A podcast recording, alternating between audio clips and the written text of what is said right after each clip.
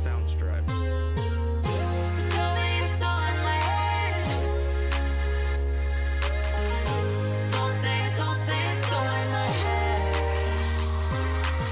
Welcome to Mommy Brain Revisited, the neuroscience of parenting. I'm your host, Dr. Jodi Pawluski. And today it's really my pleasure to have Dr. Jamie Maguire here sharing with us some of her research on allopregnanolone, and we're going to get into that in a minute. Uh, Dr. Maguire is an associate professor of neuroscience in the Graduate School of Biomedical Sciences at Tufts University. Welcome, Jamie. Thank you. Thank you for having me. Yeah, it's a pleasure. So, today I wanted to talk really about your work on allopregnanolone and how your work was really the basis for this first treatment, Zulresso, for postpartum depression. My first question, of course, is what is allopregnanolone? Allopregnanolone is a neuroactive steroid, which just means that it exerts actions in the central nervous system. It can be synthesized from cholesterol or from steroid hormone precursors such as progesterone. And it the known mechanism of action is thought to be primarily through GABA A receptors. Okay. And so so allopregnanolone kind of can modulate these receptors and I guess my question is because we're talking about the maternal brain or the parental brain, but I think more specifically the maternal brain here, is what's the role of allopregnanolone then in the brain during pregnancy, birth, and postpartum?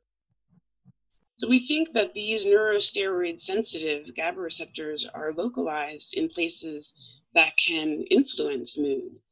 And we started these studies looking at how these receptors are regulated by steroid hormones and neurosteroids. And we find that they're regulated by changing concentrations of these steroid hormone levels over the estrous cycle and throughout the peripartum period. And so what we find is that as allopregnanolone levels rise during pregnancy and they reach about a hundredfold increase in levels during the third trimester, that the expression of these receptors becomes downregulated. And we proposed and tested the hypothesis that this downregulation of GABA receptors in the face of these very high levels of, of steroid hormones and neurosteroids during pregnancy is a homeostatic mechanism. At the time of delivery, these levels begin to dramatically decline. And it's thought that that dramatic reduction in allopregnanolone levels increases vulnerability to mood disorders in certain individuals.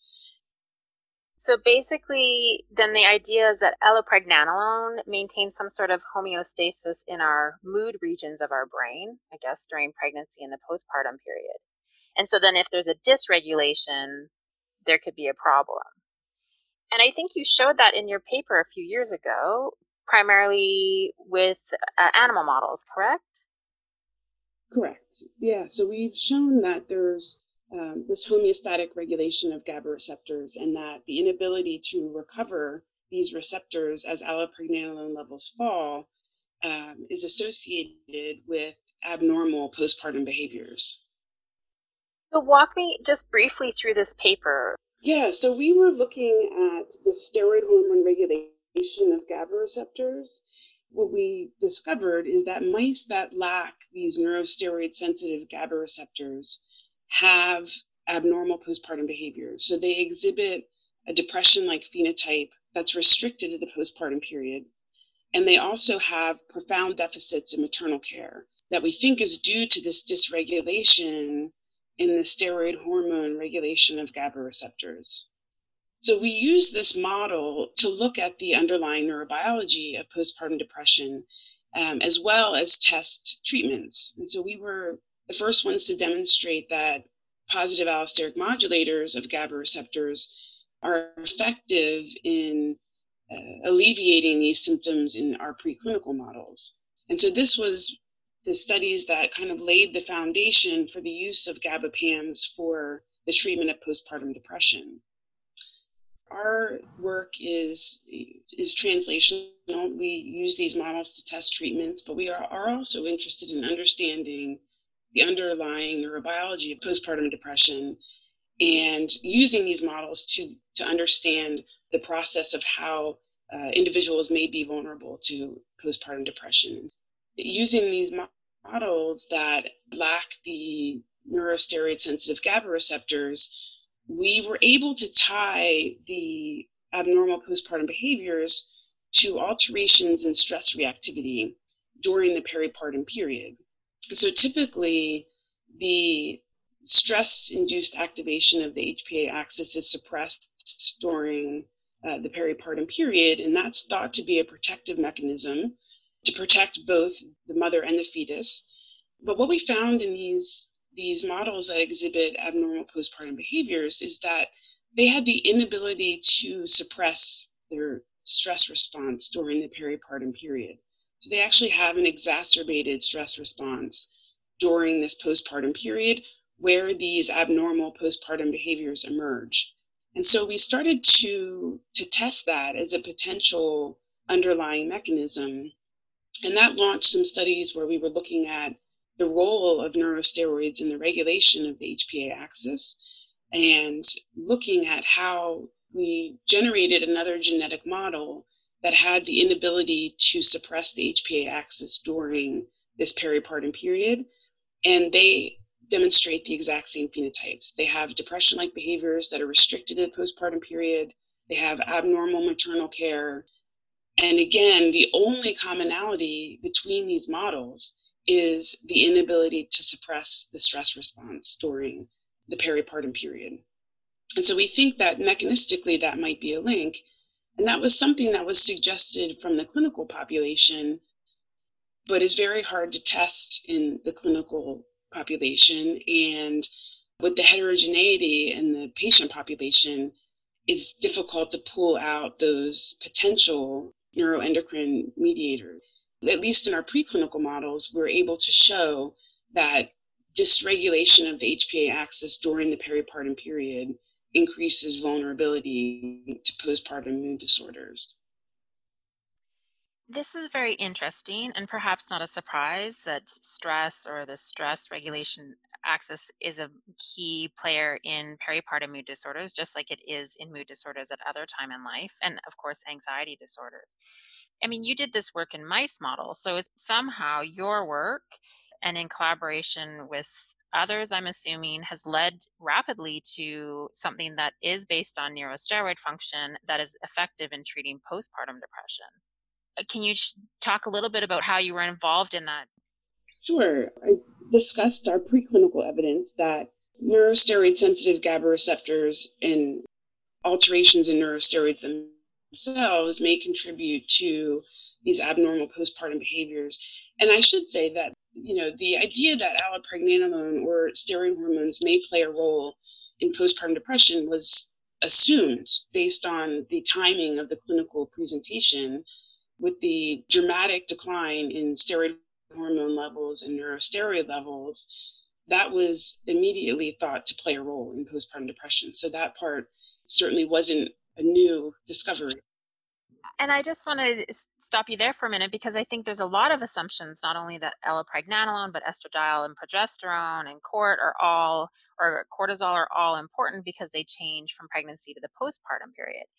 But then I think your research is really the only strong evidence that has led to us being able to figure out and treat some women who are struggling post with postpartum depression. You've really showed the importance of allopregnanolone for the postpartum period. That's my praise of your research.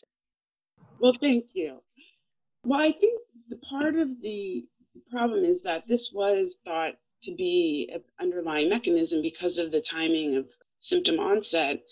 But the challenge was really in the patient population that those uh, changes are really hard to detect in a heterogeneous patient population with a limited number of patients that you can enroll in these types of studies. And so I think that's really been the challenge in definitively linking some of these changes in the clinical population. And so the advantage of preclinical work, and certainly I'll, I'll tell you that we have been challenged for years over studying such a complex disorder in a rodent model. And so I completely acknowledge the limitations of preclinical studies when you're studying something like postpartum depression. But the advantage is, is that you can actually start to rigorously test whether some of these changes are sufficient to increase vulnerability or sufficient to elicit the symptoms reminiscent of postpartum depression. And so there are advantages to using these preclinical models. And, and what we were able to do preclinically is directly tie deficits in neurosteroid signaling to abnormal postpartum behaviors in a rodent model. And then using that model, test whether PAMs for GABA receptors be, or positive allosteric modulators for GABA receptors would be useful treatments. And we demonstrated that using our mouse models back in 2008. So it was really only a 10 year period from the initial study demonstrating that GABA PAMs are beneficial in preclinical models for the treatment of postpartum depression to the FDA approval. And so that's, I think, a pretty fast timeline. And the reason is that Sage Therapeutics strategy was we think that these GABA PAMs will be useful treatments. And we're going to set up our portfolio around that idea and then start to look for patient populations which would benefit from these treatments. So they actually first started with a super refractory status epilepticus patient population, and that clinical trial failed. And what they did was then, in part based on our research surrounding postpartum depression, decided that that might be a useful patient population to target. And then went into an open label study and then successful phase two and, and phase three clinical trials leading up to FDA approval for Zulresso I should disclose that I'm actually on the scientific advisory board for Sage Therapeutics and largely around their postpartum depression portfolio. Which is a good thing, of course. Well, it's wonderful for me because it um, allows me to still feel involved as they take it to the next level. And I think one of the frustrating things for basic scientists is you can really take your idea so far and we had done a lot of research surrounding this idea that these GABA PAMs would be useful for the treatment of postpartum depression, but we're definitely not in a position to embark on launching a, a company in, in clinical trials. And so having them start going through the clinical trials with brexanolone now Zulresso, and just being able to feel like I was a part of that in, in some way was really rewarding. I bet. And I'm really grateful for the opportunity to stay connected to that part of the journey. I think as a basic scientist, it's rare that you get to see such a quick translation to the clinic and then to hear the stories of this medication being so effective. It sounds like a very rewarding venture that you've been on. It's been wonderful. I mean, it's been really wonderful. And I, you know, I get emails from people that have seen firsthand the, how patients are affected by the treatment is it's it's just incredible. People are really benefiting from this treatment, and so again, it's just I'm really grateful just to be kind of connected to it in some way. And it's also been used as an example of translational research, which has you know made it through to the clinic and I think that's important, particularly for mental health. And right now, at the National Institute of Mental Health, there's been a lot of, I think, attack on preclinical models for research in mental health. And so I think it's good that we have an example of an effective treatment that came out of basic science research. It's also great because it's the first treatment for postpartum depression exclusively. And this is amazing because, and we haven't mentioned this, but what is it? One in seven women will have uh, depression to some degree in the postpartum period. So this is a significant number of the population. And it, people say about 80% of women will have children. So if you think about it, it's for the first time an effective treatment for severe postpartum depression. It is life changing for the mom as well as the child and the, the family. Absolutely. And I think that's one of the reasons that it it did get into the clinic. So, you know, they had an expedited FDA approval and it was because that this is a population with an unmet need because there was not a specific treatment for postpartum depression that they were able to I think more quickly move through the approval process and get it into the hands of patients that need it. Yeah.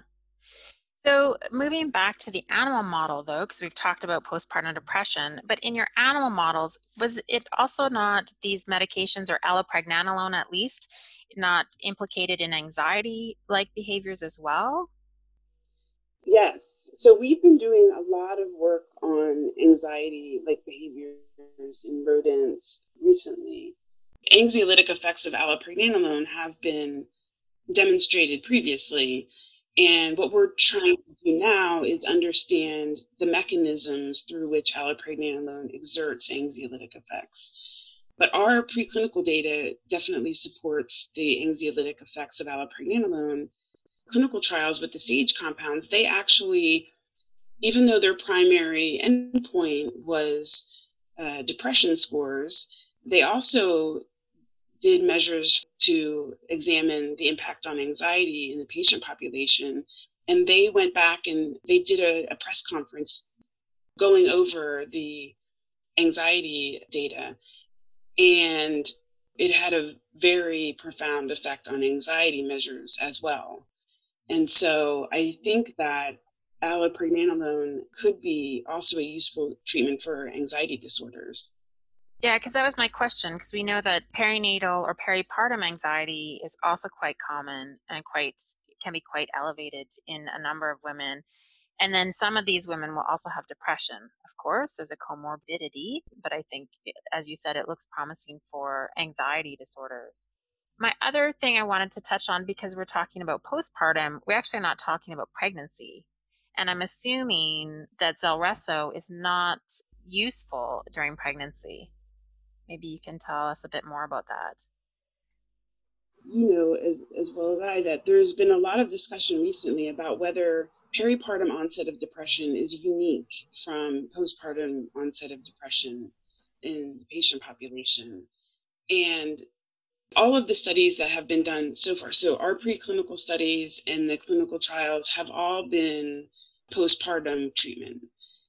And I think that the the critical thing here would be to use it prepartum, I think would require a, a biomarker for patients requiring treatment. Uh, so I don't think that you would have a treatment intervention unless you knew that this patient population was extremely vulnerable to developing postpartum depression. So I think that that's what we're missing. We're missing a biomarker that would enable us to initiate treatment because I think it would be valuable if, particularly this rapid decline at the time of delivery in levels of, of these neurosteroids, if you could maintain and kind of taper off slowly, I think that would also be beneficial.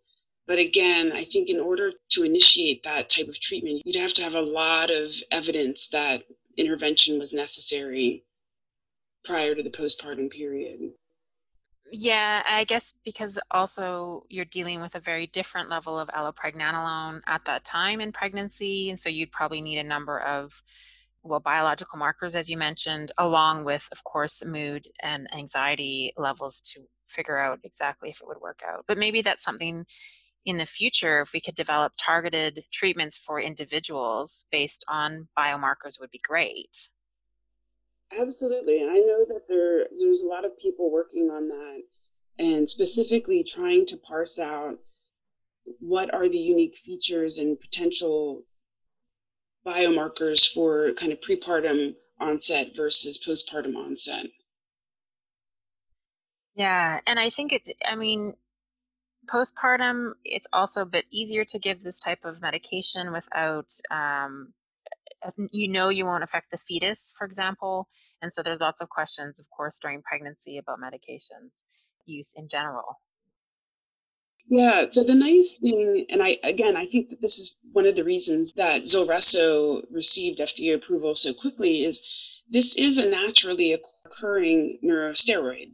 And so the risks of adverse events was much lower. And I think that's one of the nice things about this treatment is for anyone, but particularly new mothers, people are more comfortable with taking a naturally occurring uh, substance.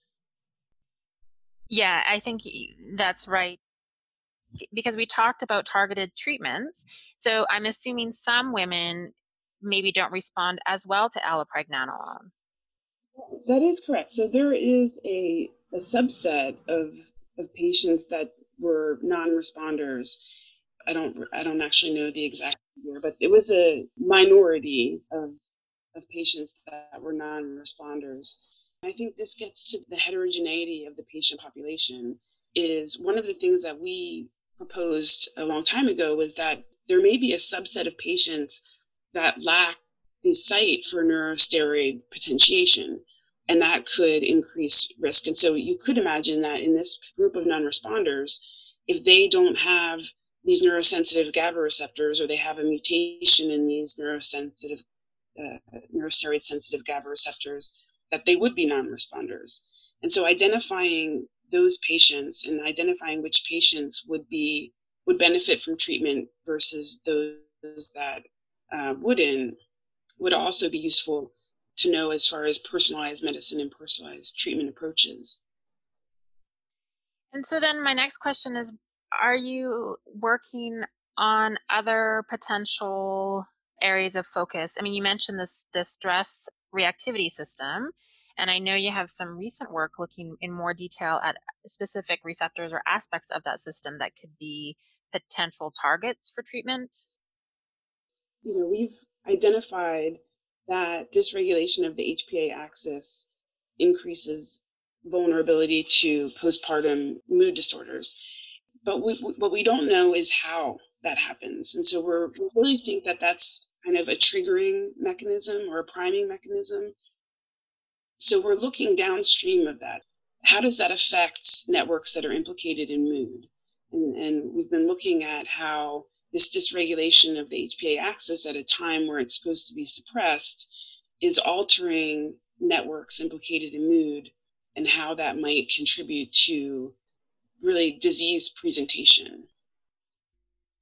And then I guess the the hopes would be well again to develop a nice story basic science wise could be translating to the clinic again right so we are looking at a couple different translational paths, and one of them is targeting this HPA axis dysfunction. And another one is looking at how we can harness the endogenous neurosteroid synthesis pathway. And so all of the preclinical studies and the clinical studies so far have all focused on using exogenous administration of allopregnanolone uh, which has demonstrated effectiveness. But there's also, you know, some um, adverse effects of exogenous administration of neurosteroids that has impacts on immune function, re- the reproductive systems, and, and other things. So we know that the brain synthesizes neurosteroids endogenously. Yeah, so can we tap into that system and stimulate endogenous neurosteroid synthesis so that neurosteroids are synthesized where they should be, delivered where they should be, and hopefully that would have the same treatment effects, but but overall be a superior approach because you're administering allo only where it's supposed to be delivered and working with the endogenous uh, neurosteroid synthesis that naturally occurs in the body rather than providing just giving exogenous uh, neurosteroid. Yeah, that would be ideal, right? Interesting. So we are we're working very hard to explore that and identify targets and and move that forward because I do think that that would be a good next generation treatment. Definitely. So I guess my question is, and we've talked about this before I started recording, but where do you get funding for your research?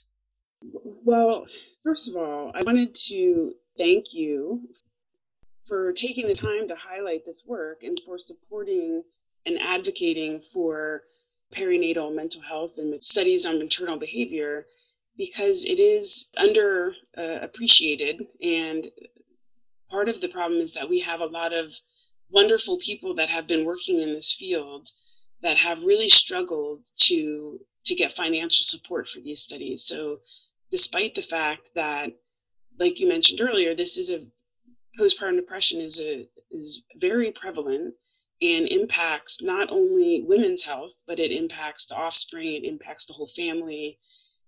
It has not received a lot of attention clinically or in the basic science research. And we've had to cobble together funds to keep this part of our research program going because it's been it hasn't been supported by the National Institute of Mental Health, and we haven't received um, a lot of federal funds to support this research. And so we're really grateful that we've been able to, to keep these studies going.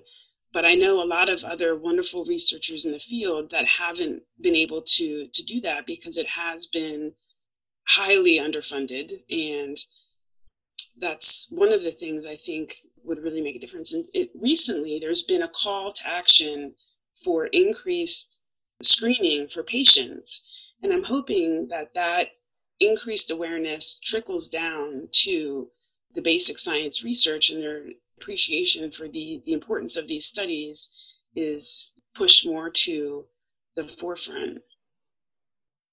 And I definitely agree with you.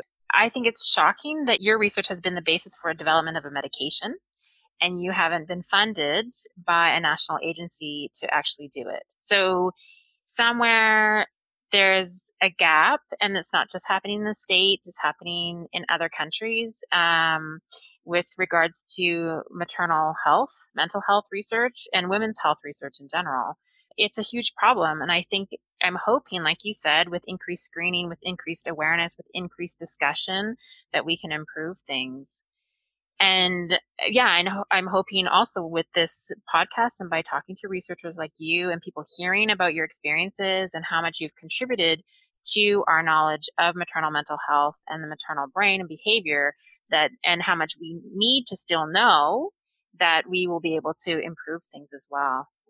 Thank you for all of that you're doing. Oh, thank you. I think the only other thing I was going to ask is if you have anything to add.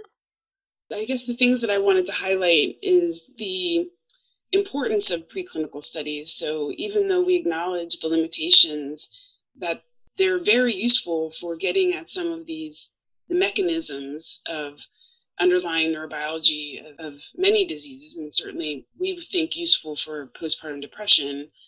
And also for screening compounds. So we've used these preclinical models to screen drugs developed by Sage Therapeutics, which was used for their FDA application.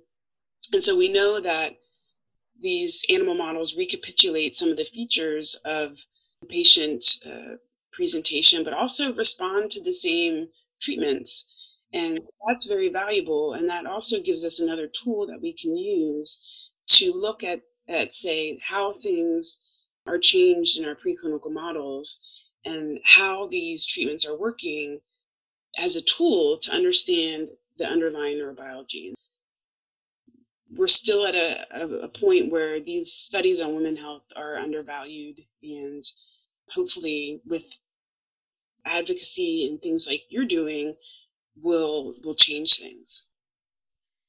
Yeah, and thank you. I definitely think this is the way we have to go. We have to keep talking about it and demanding that more funding uh, is available so that we can improve women's health research and perinatal mental health for sure, or peripartum I should use, because perinatal often re- refers to baby.